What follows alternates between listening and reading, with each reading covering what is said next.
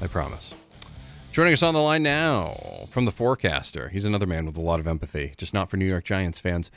It's Michael Hoffer from The Forecaster and theforecaster.net. Do you get a lot of joy out of watching, like, I know nothing ever takes the sting away from Super Bowl 42 or 46, but is it fun for you? Is it cathartic a little bit to watch them do what they're doing right now? Yeah, and part of me feels very petty, but I don't care. Right. No, I mean, they could go 0-16 for eternity and, you know, lose every game with a gun, and it would never erase the sting, but... yeah, I think if we're going to get force-fed these games because they're, quote-unquote, a local team, I certainly hope they lose, and they lose in painful fashion. So, yes, it does bring me a great measure of joy, and it might be many years down the road, and many people say I suggest I need to get over it, but the schadenfreude is just too much, too enjoyable.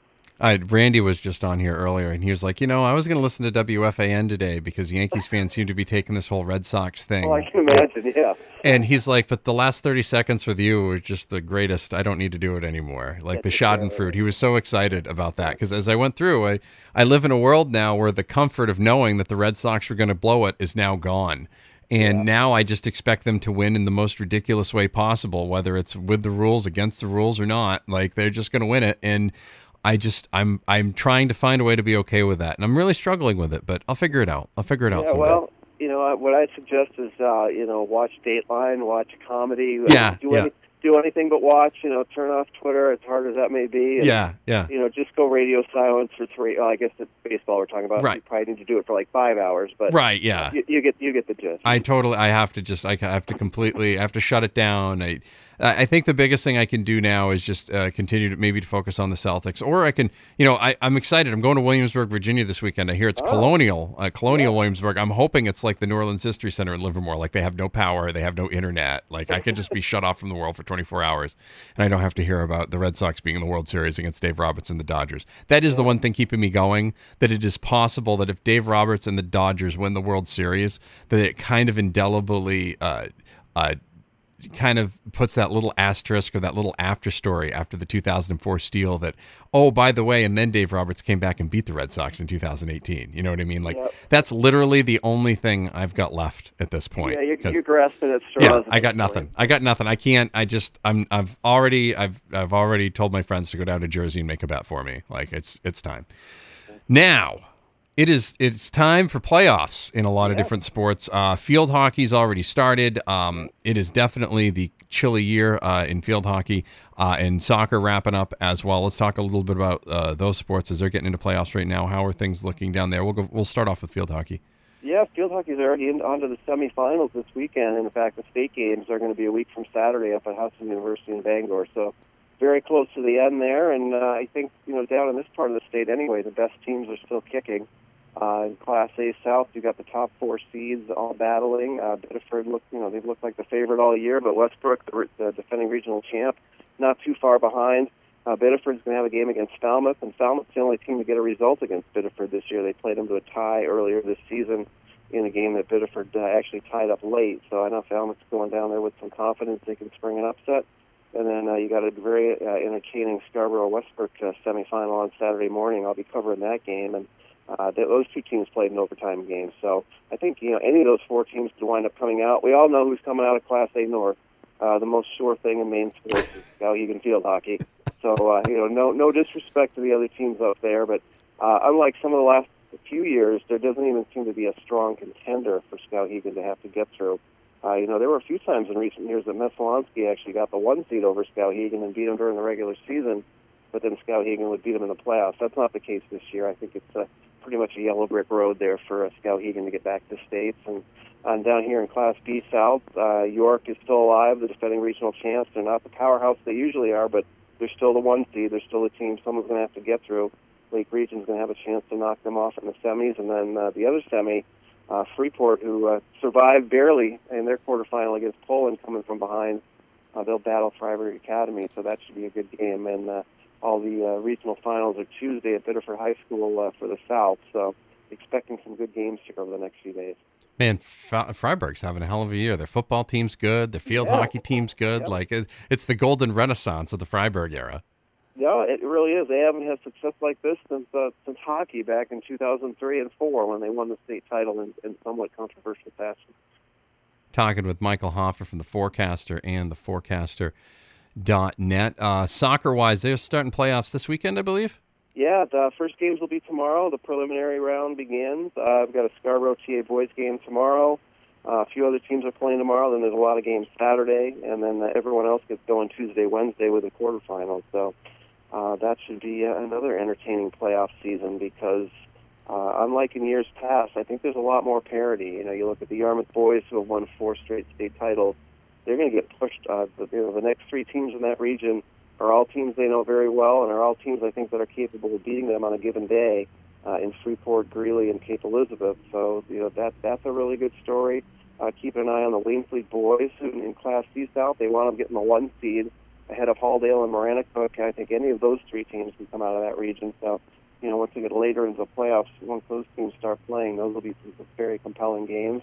And in Class A South, you know, Gorham's the 1 seed, but Falmouth, Portland, Cheverus right behind them, and several other teams capable of springing upsets. So, you know, I think that you could say the same thing on the girls' side. While Scarborough's the 1 seed, Gorham's right there with them, Cheverus is right there. In Class B, Cape Elizabeth is a clear favorite, certainly, but, you know, you can't overlook teams like Freeport and Yarmouth and others. And probably the best team in the state right now is Camden Hills up in Class A North, who no one talks about, even though they're the defending state champs, and they're 14-0 again. So a lot to keep track of, and I think there are going to be a lot of exciting games to keep an eye on here over the next couple of weeks. Yeah, I was just looking at the I was just looking at the stuff with Camden Hills and everything. You know, I was trying to look at the scheduling here and everything else. It was surprising to me to see a Scarborough Thornton game be the play-in game to face Gorham in any sport. You know what I mean? Right. And that's not meant as a shaft to Gorham. It's just in recent years, it's usually, you know, Gorham's playing Westbrook to take on Scarborough and or Thornton. Exactly. You know what I mean? It's just a different ball of wax. Yeah, and it just goes to show the depth of that region. And, you know, Scarborough slipped a little bit toward the end of the regular season, and that's why they dropped to the 8th seed. And, you know, this is the first time Scarborough hasn't had double-digit wins in a season since 2002, and they're still 9-4-1, which is nothing to shake a stick at. That's still a pretty good record, which just goes to show, you know, it wouldn't be stunning to see Scarborough come out and spring an upset, or TA spring an upset like they did last year when Thornton Academy knocked off South Portland, who was the undefeated 1 seed. So don't be surprised to see some results like that again. Talking with Michael Hoffer from The Forecaster and theforecaster.net. The road to Fitzpatrick Stadium will now go through Fitzpatrick Stadium. Really, you know, after last week's Portland-Oxford Hills game, I had a chance to go back and watch some highlights of that game. I think either team could have won that football game, and I think these two teams will have another good matchup again, you know, weather and health permitting. Going into the Northern A Regional Final here coming up in a few weeks. Got a little ways to go to get there, though, but any final thoughts from last week and kind of looking ahead to this week in high school football? It seems like a lot of things have been settled, but still a lot of things up in the air.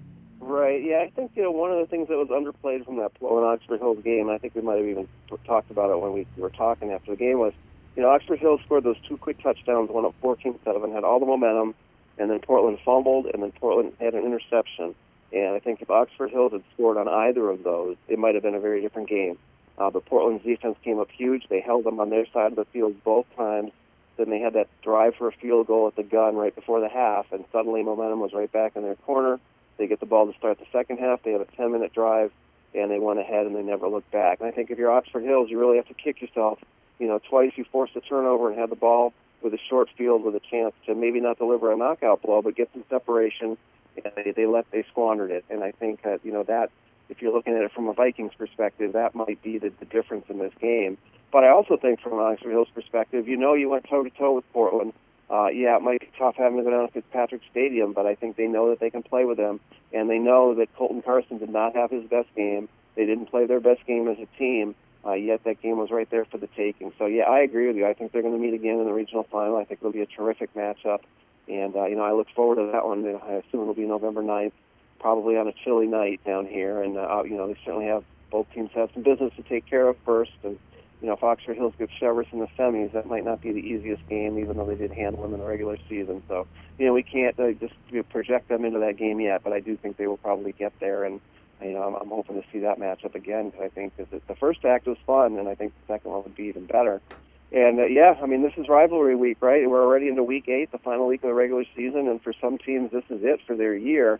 I'm going to be at Scarborough Bonnie Eagle, which has huge field points implications down here. And, you know, going into this game, Scarborough is 4th in Class A South. But if they win, they'll likely jump to 2nd. They'll get that bye, and then they wouldn't have to play until the semifinals. And then if you're Bonnie Eagle, you know, here's a team. They have an opportunity to make a big statement here. They went toe-to-toe with Thornton Academy for quite a long time last week. You know, they wound up losing that game. They're playing shorthanded, but they're always going to be a valiant team and make the most of what they have. And I don't think this is going to be an easy game for Scarborough by any means tomorrow. And I think, you know, whoever wins that game is going to have a huge advantage at getting a week off and you know, prepping for a semifinal as opposed to having to come right back and play a quarterfinal. So that's probably the premier game down here. You know, we've also got Falmouth Greeley. That's always an entertaining game. Portland, South Portland, it's the traditional Battle of the Bridge game, although I don't think many people expect that to be very competitive. And, you know, some other contests to watch. But the big one, Scarborough Bonnie Eagle, and I'm looking forward to being there. Couple I'm keeping an eye on. They're a little bit out of your coverage area, but down on the southern part of the state, yeah. Of course, Kennebunk-Marshwood right. Ought to be a big one. That's been a rivalry. I get to go down there last year and actually watch it. I went down to Kennebunk and for the first time and watched that game while they were working on doing all the construction to the place. You had to park right, 5 miles away, but it was a great spot, and it was a good game between two good teams and good matchup. And the other matchup, which I think might be sneaky good tomorrow night, is Sanford-Thornton Academy. Thornton Academy is very good, but I'll tell you what, Sanford has quite a quarterback in Xavier Levine, and the rest of that team is picking up shape. And after they kind of got their trial by fire in the first couple of weeks, you know, having to play Scarborough and Bonnie Eagle to start the season, they really got it going. They got a win against Oxford Hills, and they haven't lost a game since. No, and this is the Stanford team I think a lot of us expected. You know, coming into the year, there was a lot of buzz around them. And you're right, they started 0-2, but they're really clicking. And I guess this is the week we find out how good they are, and it's not impossible to think that Stanford won't play Thornton Academy again in the playoffs. So, you know, for TA, it's great. It's great to have a game like this in the regular season, kind of have a tune-up. We know that they'll have the bye, but you know, I think it would be good for them because they've really only been tested once by Scarborough, and, you know, in that game, they pulled away in the second half. So it's certainly in the Bonnie Eagle last week. So they've had a couple, you know, it's really a great way to end the regular season for Thornton Academy, as I think about it, is, you know, have, you know, conceivably 3 competitive games going into the playoffs after having 0 competition the first 5 weeks. And, yeah, Kennebunk-Marshwood, I mean, a lot of people are talking about them as maybe being as good as some of the top A teams. Clearly, they're the class of Class B South, although Kennebunk did struggle a little bit with Falmouth last week. So I think that's changed perception and maybe given Falmouth Marshwood the favorite role in this game. But that should be a classic. I wish those teams were in my area. That's a game I'd love to see. And who knows, maybe when they play the rematch there in the regional final in a few weeks, presuming Falmouth or somebody else doesn't spoil it like they did last year. So, yeah, this is the time of year. It's feeling like fall. It's getting cold out there. The leaves are turning. Great time to be a high school football fan, and the games keep getting bigger and better. Talking with Michael Hoffer from The Forecaster and theforecaster.net. Speaking of games getting bigger and better, Patriots with a big win last week over Patrick Mahomes and the Kansas City Chiefs. They held them out of the end zone long enough in the first half to come away with the victory. This week, a little bit of a tougher matchup. Yeah. Well, I don't know if it's a tougher matchup, but it's still a tough matchup. You're going to be facing a Bears team, which is still going to be pretty salty after losing on the road to Brock Osweiler and the Miami Dolphins last week. I've got a lot of concerns about this game, but I think the Pats should come out with a victory. But I still don't trust that the Pats team that I see right now is not the team that I saw in the first couple of weeks. Well, and I think, you know, no one's talking about this. They haven't won a road game yet. And remember the last 2 road games they played, they looked atrocious. And I know they've played better since then. But in my opinion, they need to prove that they can go on the road and look like the Patriots. Sure, I mean, they're always going to look good in Foxborough. But, you know, I think about the Jacksonville game, and even worse, I mean, the Detroit game was horrendous. So if that team shows up, they're going to leave with an L. I think if they continue to play like they've played the last 3 weeks, especially offensively, I think they'll have enough to win this game. I think they're going to give up points like they always do, and, you know, obviously we can't count on this defense. But I think if the line can keep Khalil Mack from Brady, I think that the Pats will move the ball and put up points, and hopefully it'll be enough. But I agree with you. I don't feel extremely confident about this game by any means. You know, I look at the schedule. Really, they should be 8-2 going into the bye, but actually doing it and getting there at 8-2 We'll see. But if these Patriots are the championship caliber team that we hope they are, they'll find a way to win this game and the next few games as well. What are you thinking for prediction this week? I'm thinking it's going to be, 3 to 4 point game. I think they'll find a way to win, but 24-20, maybe something like that. And I'd love an easy win, but I just don't see it. Yeah, I don't see it either. They'll be at home. Hopefully Khalil Mack's ankle really hurts him, and he's just not feeling the greatest, and he needs to set it out. Also, I'm looking forward to the over-under on how many times we see clips and highlights of Super Bowl 20. Can't wait for that. That'll be... Yeah. I'd rather see, the last time they played in Chicago, I think it was a snowy day, and there was a long touchdown pass to Deion Branch before halftime, and Pats won 36. Oh, yeah. I would like to see that one. I'd like to see the game when they had to play. I think Soldier Field is being renovated, so they had to play at the University of Illinois. Yes. Rallied, 27-6 down, I think. Yeah, there was that one. And then my personal favorite was 1988 when Mike Tomczak and the Bears came in to face Doug Flutie and the Patriots. And Flutie found Irving Fryer from 80 yards on the first play from scrimmage of the game to make it 7-0, and the Patriots won 30-7. And I'm like, wow, you couldn't have done that 2 years ago, guys? You couldn't have snuck that out. Yeah, Doug Flutie, that was the missing link on that one. Yeah. How about Brady juking Urlacher there in 2006? Oh yeah, that's another good one. Best run ever, and that was a nice victory too. The Bears who went on to the Super Bowl, and of course the Patriots should have met them there, and I think they would have handled them had they played. I think they would have handled them quite easily because Rex Grossman was rendered ineffective because the ball was wet. The only time weather really affected the Super Bowl. Exactly, right. Because it was pouring rain, and it was this is great timing. And then that was also the Super Bowl where Peyton Manning won the MVP, even though Dominic Rhodes had the much better game of anyone, rush for 120 yards and should have easily been the MVP, but they gave it to Manning. You knew they were going to give it to Peyton. I'm still shocked they gave it to Von Miller over Peyton a few years ago. I think there would have been a small riot if that had been done that way. I think people would have been a little upset about it, so that would be good. Oh, I did want to ask you another thing before I get you out of here. NYA was going to petition up. And then they decided not to petition up. Do we have a super team on our hands here that the other teams in Class C are going to have to be wary of, or is this a little bit overblown, or what do you think? Well, I don't know. I mean, it's interesting. I really don't know what to expect from them because, anytime you have to mix in a bunch of kids from somewhere else with a nucleus that wasn't bad. I mean, NYA had a decent team last year. They made the tournament. So it'll be interesting, and they've got a new coach, so there's going to be a lot of things to look at in regards to them. But they're going to play a schedule that's largely Class A and Class B, but they're going to be in the Class C tournament. And I think that ultimately what it came down to was just a lot of internal discussion with returning players, new players, some of the parents, and they just felt that the best direction for the program was instead of for 1 year playing up and then coming back or 2 years or whatever. Just continue to do what you've always done and maybe play a more competitive regular season schedule, and that's just going to make them tougher for the tournament. And, NYA is not a storied basketball school. So this team has a chance, this girls' team this year has a chance to do something special this winter. So it'll be definitely worth keeping an eye on here in a couple months. But first things first, we got to get through a lot of fall stuff first. Yeah, there's a whole lot of fall stuff to happen. Yeah. I just, I knew I hadn't had a chance to ask you about that, and I'm like, oh yeah, I definitely wanted to get that in. Yeah, good. It's an interesting story to watch, no question. Michael Hoffer from The Forecaster. You can follow him on Twitter at FORE Sports, and of course you can catch him. So you're going to be all over the. You'll be at you said Scarborough TA soccer tomorrow, and you'll also be at South Portland tomorrow night. Yeah, no, I'll be at Scarborough Bonnie Eagle. Tomorrow night. So I'll have both games there, and then a few playoff games Saturday. So 'tis the season, and a couple more weeks of a lot of playoff action, but it'll be a lot of fun. Double Red Storm Friday, I guess, for you, yeah, right? That'll be good. That's the plan. Michael Hoffer from The Forecaster joins us each and every Thursday. Michael, thank you very much as always, and we'll talk to you next week. All right, have a good one. You too, thank you. That is Michael Hoffer from The Forecaster and theforecaster.net. Of course, you can follow him on Twitter at FORE Sports. You are listening and watching the B-List Daily from the Spectrum Healthcare Partners studios across the NBR Radio Network on the new 105.5 Sports, 105.5 FM, AM 1240 Lewiston, Auburn, and AM 780 in Rumford.